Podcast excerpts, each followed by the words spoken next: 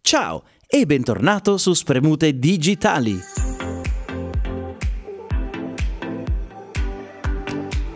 Oggi, per il nuovo episodio della rubrica Abitudini che bisognerebbe mantenere per crescere come startup, abbiamo altri due consigli. Come startup che si sta affermando, il nostro primo consiglio di oggi è usa il tuo network di supporto.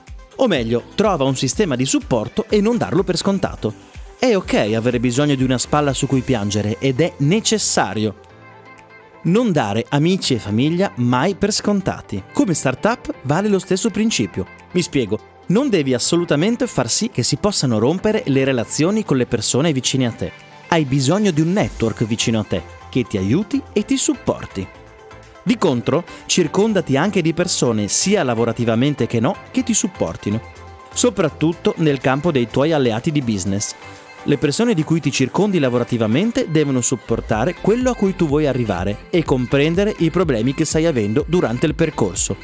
Perché ricordati che più tieni i problemi dentro di te e più andranno fuori controllo, quindi trovati un amico e chi trova un amico trova il denaro.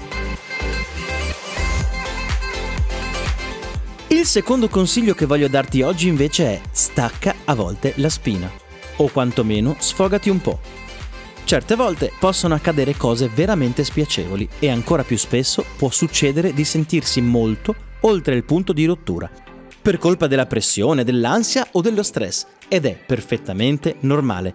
Lascia andare in segreto possibilmente, insultali i tuoi clienti, urla il loro nome, vituperali, sfogati sui loro resti virtuali e fagli sapere che non dovevano per niente contestare il modo in cui fai planning e che la matita la prossima volta gliela infili in gola, nutriti di odio e sfoga la rabbia. Fai shadowboxing con le loro shadow facce, ma alla fine del processo rilassati.